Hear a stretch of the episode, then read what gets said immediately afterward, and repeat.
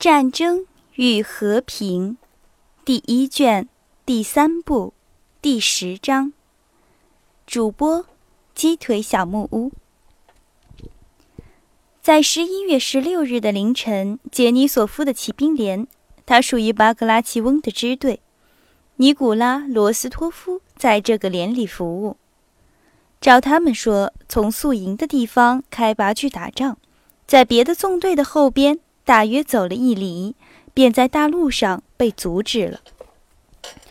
罗斯托夫看见哥萨克兵第一和第二骠骑兵连、步兵各营和炮兵从他身边走到前面去了。巴格拉奇翁将军和道高茹考夫将军和副官们骑马走过去了。他和从前一样，在交战之前所感觉到的一切恐惧。他用来压制这种恐惧的一切内心冲突，关于他要凭骠骑兵的精神在这个战役中显身扬名的一切幻想，都落了空。他们的骑兵连留在后备队。尼古拉罗斯托夫无聊的、乏味的过了这一天。在上午九点钟以前，他听到前面的射击声、乌拉声，看见抬回后方的伤兵。最后，看见在一百个哥萨克兵当中押送着整队的法国骑兵。显然，战事已经结束了，并且虽然规模不大，却是顺利的。回转的兵士们和军官们谈到光荣的胜利，谈到韦少城的占领和整个法国骑兵连的被俘。在夜间的严寒之后。日间是明朗的，有阳光的，并且秋日愉快的光辉配合了胜利的消息。这消息不仅由参战的人们的谈话，而且还由罗斯托夫身边来往走过的兵士、军官、将军、副官们的脸上的高兴表情表达了出来。罗斯托夫更加痛心了。他白白的经受了会战前的一切恐惧，把这个愉快的日子消磨在闲散无事中了。罗斯托夫，到这儿来，我们来喝酒解闷儿吧。杰尼索夫喊叫着，他带着一个酒瓶和一些食品坐在路边。军官们环绕在杰尼索夫的酒瓶旁边，喝着讲着。又带来一个，军官中有一个人说，指着一个有两名哥萨克兵挥着步行的被俘的法国龙骑兵。有一个哥萨克兵牵着俘虏的高大的美丽的法国马。马卖掉吧，杰尼索夫向哥萨克兵呼叫。好，好，大人。军官们站起来，围绕着哥萨克兵和被俘的法国人。这个法国龙骑兵是一个年轻的阿尔萨斯人，带着德语的发音说法语。他兴奋得不能透气，脸色发红，听到了法语便立刻和军官们说话，时而向这个人说，时而向那个人说。他说他本来可以不被俘的，他说他被俘不是是他自己的错，而是伍长的错。武长派了他去抢马衣，说他向武长说过那里有俄国人。他在每句话上加一句话说：“但是不要损害我的小马，并且抚摸他的马。”显然是他不很明白他在什么地方。他有时饶恕自己被擒，有时设想着他的长官在他面前，并且表现他的军人的纪律。和对于植物的关心，他把法军的那种和我们格格不入的愉快活泼的气氛带到了我们的后备军里来了。哥萨克兵把马卖了两个金币，罗斯托夫接到了钱，现在是军官中最富的人了。他买了这匹马，但是不要损害我的小马。当这匹马交给骠骑兵时，那个阿尔萨斯人好心地向罗斯托夫说：“罗斯托夫微笑着让那个龙骑兵放了心，并且付了钱给他。走走，哥萨克兵说，触着俘虏的手臂，要他向前走。皇帝，皇帝！这声音忽然在骠骑兵之间发出来了，大家奔跑，忙碌起来了。罗斯托夫看见后边路上来了几个在帽子上插着白羽翎的骑马的人，额顷之间，大家都回到了个人的地位上，等待着。罗斯托夫不记得，也不晓得他怎样的跑回到自己的地方，上了马。由于不曾参与战斗而有的懊悔，他在看厌了的人群当中的无聊的心情，都在顷刻之间没有了。任何关于他自己的思想，都在顷刻之间消失了。他的心里充满着因为皇帝的临近而有的快乐。他自己觉得，但是这次的临近便补偿了这一天的损失。他好像一个情人，在他等到了他所期待的会面的时候那样的快乐。他不敢回头看，也没有回头看，便狂喜的感觉到他的临近。他感觉到这个，不只是凭了临近的一队人马的提升。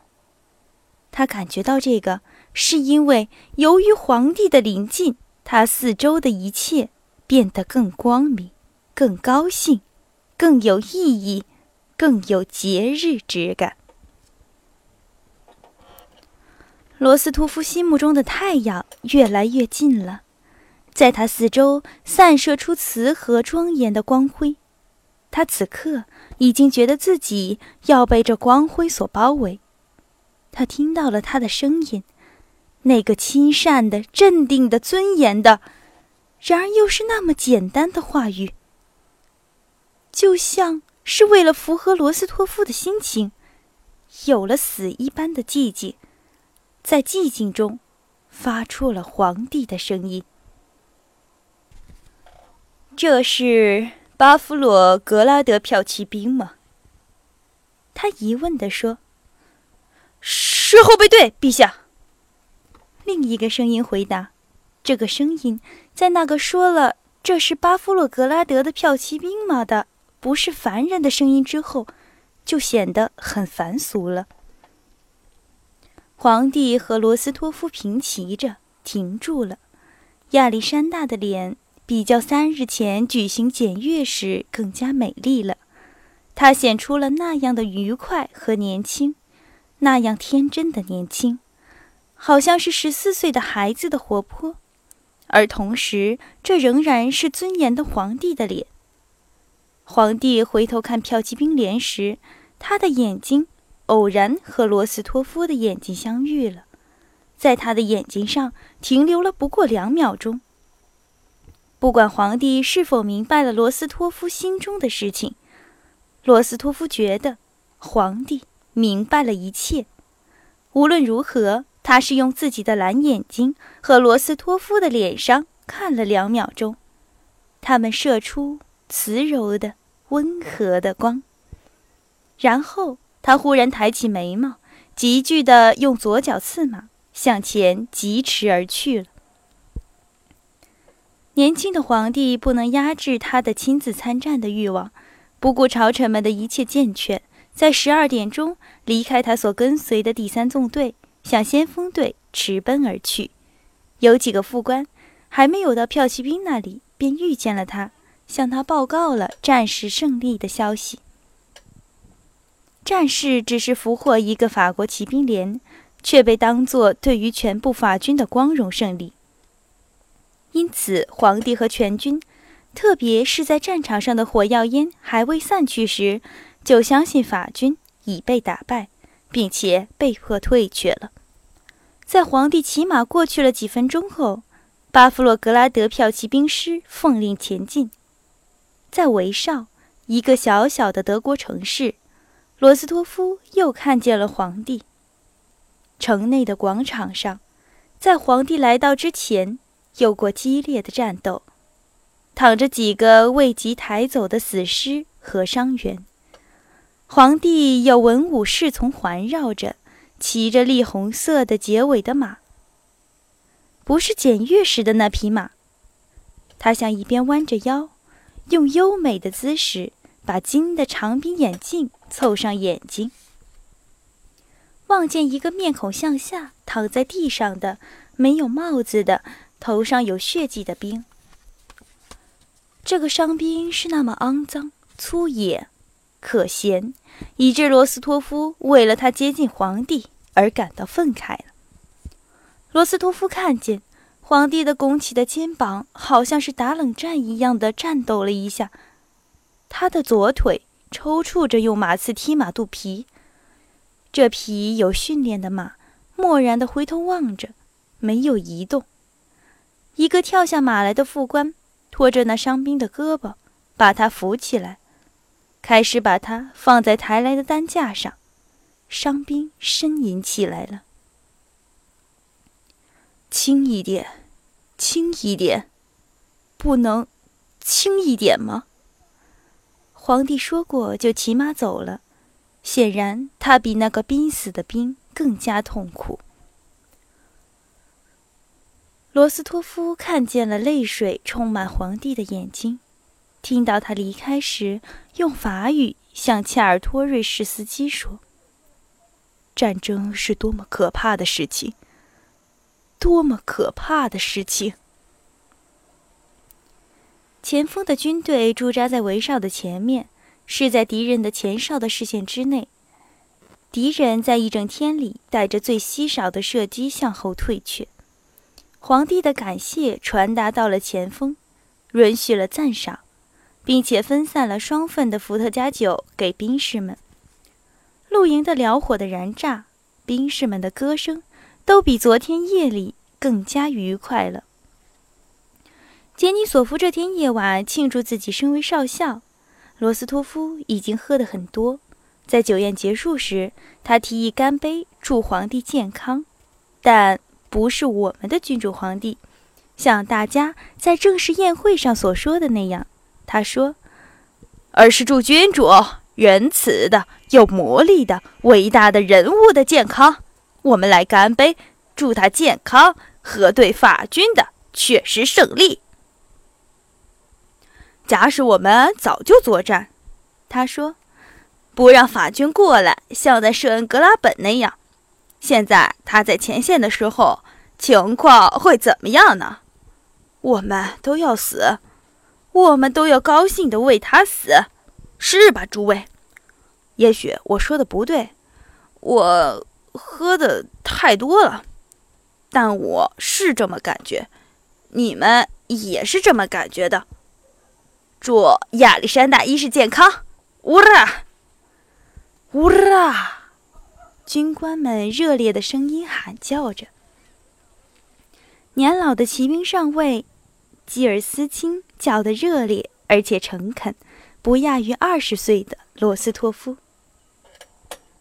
当军官们干了杯，把酒杯砸碎时，基尔斯钦又斟了别的杯子，并且只穿着衬衣和马裤，拿着酒杯走到兵士们的燎火那里，向上挥了挥手，带着庄严的姿势站在燎火的光中。